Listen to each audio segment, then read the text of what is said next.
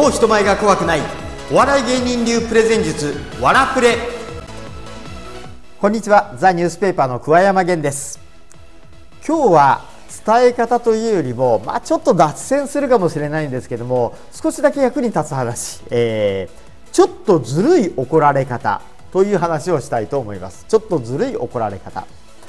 僕ね本当よく怒られるんですよ、えー、今50歳になってるんですけど50歳の大人になってもいまだによく怒られます。まあ一つにはね KY だっていうことがあるんですよね。もう空気は読めないんですよ。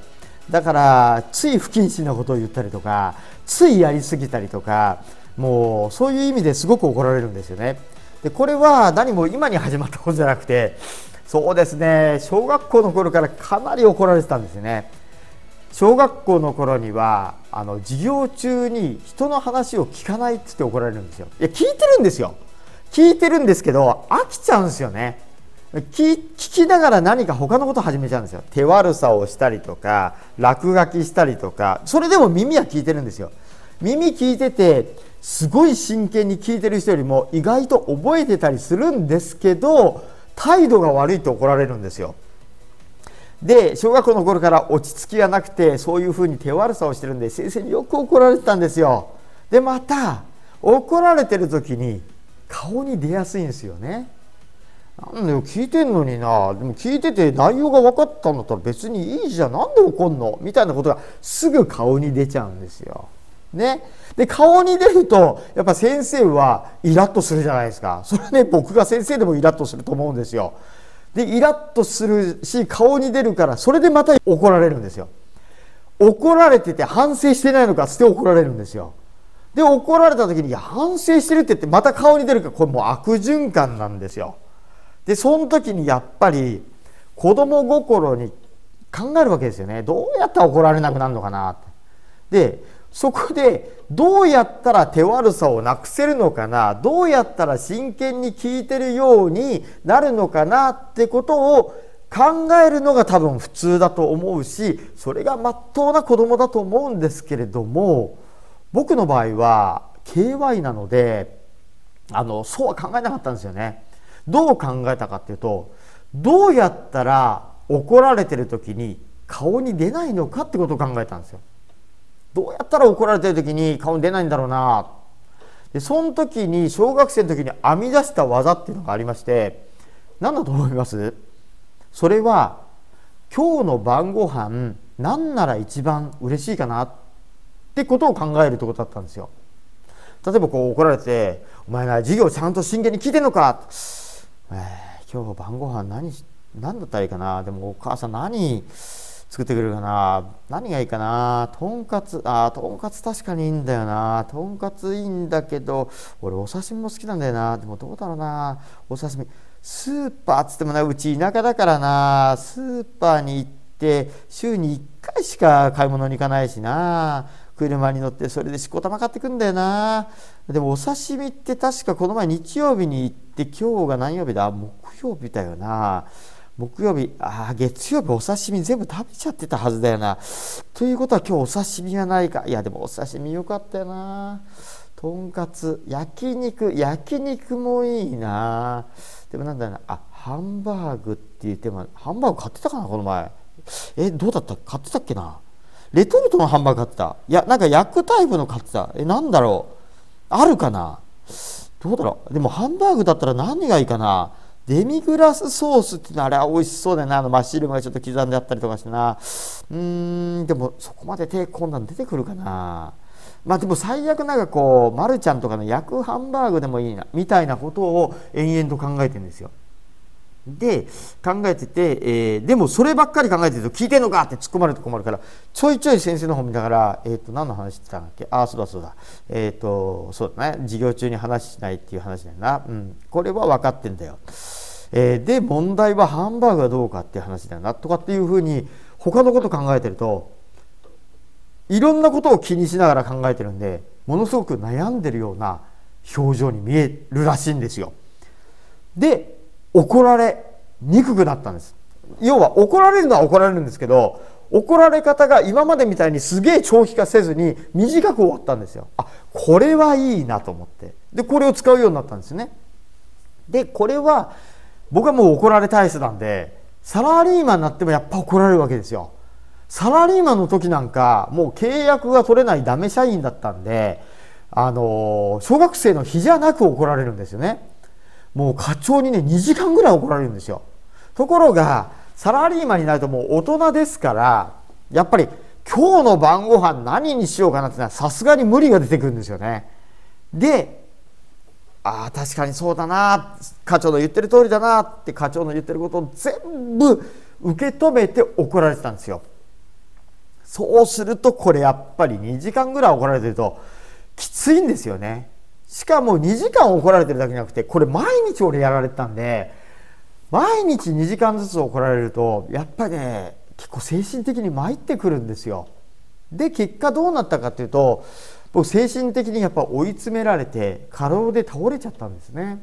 もう扁桃腺が腫れ上がって過労で倒れて、えー、病院に行ったらその場で即入院でその後3週間入院が続いたんですよ。で、えー、入院が続いたっていうことをもう白衣を着てナースセンターの前から公衆電話で、えー、会社に電話したんですよね。で前の日帰りの時にもう喉が痛くて腫れ上がっちゃって喉が痛くて痛くてたまんなくてで課長代理と一緒に帰ったんですよ。そしたらそのラーメンを食べながら僕ラーメン大好きなんですよ。ラーメン食べながら痛くてすすれないんですよ。もうラーメンの麺1本ずつをこらえながら飲み込むようにして飲むそうするとそれを見てて課長代理がさすがにちょっと不憫に思ったんでしょうねお。桑山なああの課長にはわしが言っといてやるからお前明日会社へ行く前に病院行ってから来いっていうふうに言われたんですよ。ああありがとうございますで、えー、翌日ちょっと熱も出てたんですよね。で結構熱が出ててあれちょっとやばいなと思って。でも、まあ、病院に行ってから来いっていうふうに言われたんで病院に行ったんですよ。でその場で熱測ったら39度6分。で扁桃腺がもうありえないぐらい張り上がっちゃっていてでその場でもう検査入院ですぐに1回家に帰ってまあその時社員寮だったんですけど1回寮にすぐ帰って、えー、荷物をまとめてもう1回すぐ来てください。すぐに入院してくださいって言われてまとめて入院の手続きをして白衣を着て検査前にナースセンターの前から電話をかけたんですよ。そしたらで課長代理に「あすいませんで病院に来てこうこうこういうふうに検査を受けたんですけれどもすぐに検査入院だって言われまして、これからちょっと、最低でも3日間は入院しなくちゃいけないらしいんです」え、すいませんこういう状況なんでよろしくお願いします」って言ったら課長代理が何て言ったかっていうと「お前なわしはまあ病院行けとは言うたけど入院せえとは言うてないんじゃボケー!」っつってすげえ怒られたんですよね。で「前はなちょっと待て課長に変わるから」課長なんか桑山入院するらしいですみたいな感じで課長に買ったら「あ桑山君？あ入院？あそうそれはいいんだけどね、えー、この臨時書の数字が違ってんだけどこれどういうことなのかな？ちょっと説明して」って言ってその場で白衣着たまま俺説明させられたんですよ。まあそれで入院をしたんですよね。でその時にこれはさすがにまずいなと思ってどうにかしなくちゃいけないなってその時ずっと思ってたんですけどその時はどうしたらいいのか分からなかったんです。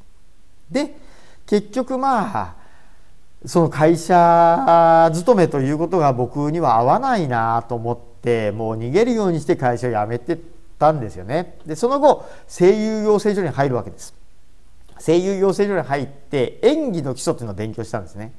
その時にあああん時こうしてりゃよかったんだと思ったことがあったんです。それは怒られてる時に演技すればよかったなと思ったんですよ。演技。それは何も別に騙すとか騙さないとかっていうことではなくてあのふと思ったのが役者さん例えば俳優さんとか女優さんとかっていろんな役やるじゃないですか。でも例えば大失恋する役をやる女優さんってよく見かけますよねドラマとかで大失恋してもう死にたいみたいなぐらいの大失恋してしまう女優さんでもその女優さんって役を引きずって実際に自殺未遂を起こしたりはしないじゃないですか。大失恋したけどもそういう役であって別に自分が失恋したわけじゃないからまあねそこまで思い詰めたりはしないじゃないですか。ってことはこれ怒られてる時に自分を演じればよかったんじゃないかなと思ったんですよ。どういうことかっていうと今すげえ課長に桑山がおられてるとするじゃないですか。そうすると僕は桑山を演じるんですよ。怒られてる時に桑山だったらどんな風にリアクションするかなとかでもそういうリアクションって課長から見たら反省してるように果たして見えるんだろうか？とか、えー、課長から見てどういう答えが一番課長にとって気持ちいいんだろうとか。でも桑山だったらきっとこういうふうにその答えには言わずにこういうふうに言っちゃうんだろうなとか。口が今もごもごしちゃって言葉に詰まっちゃうんだろうな。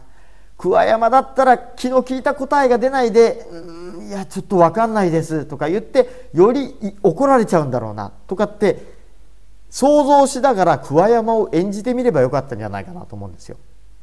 でこれそういうふうに思いついてバカじゃねえのと思うかもしれないんですけどこれ後々いろいろ調べていったら意外に有効な方法だということが分かったんですこれ心理学でいうとメタ認知っていうらしいんですよメタ認知。どういうことかというと自分がいて自分を俯瞰して見ている自分がいる。自分を客観視して自分を見るっていうことなんですって。自分を客観視してして自分を見るとやっぱりちょっと冷静になるからダイレクトに衝撃が来なくて済むんですって。だからもちろん注意されたことは受け止めなきゃいけない。改善に向けなきゃいけない。でも受け止めすぎて精神的にやられてしまったら元も子もないじゃないですか。だからああ俺もうちょっと無理かもしんない。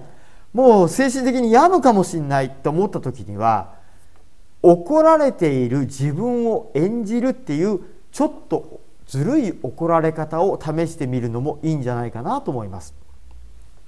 今日は精神的に本当に追い詰められそうになったら自分で自分を演じるというちょっとずるい怒られ方についての話をしました。もし追い詰められた時にはちょっと試してみるといいかもしれません。それでは今日の話はここまでです。また次の機会に違う話でお会いしましょう。今日はどうもありがとうございました。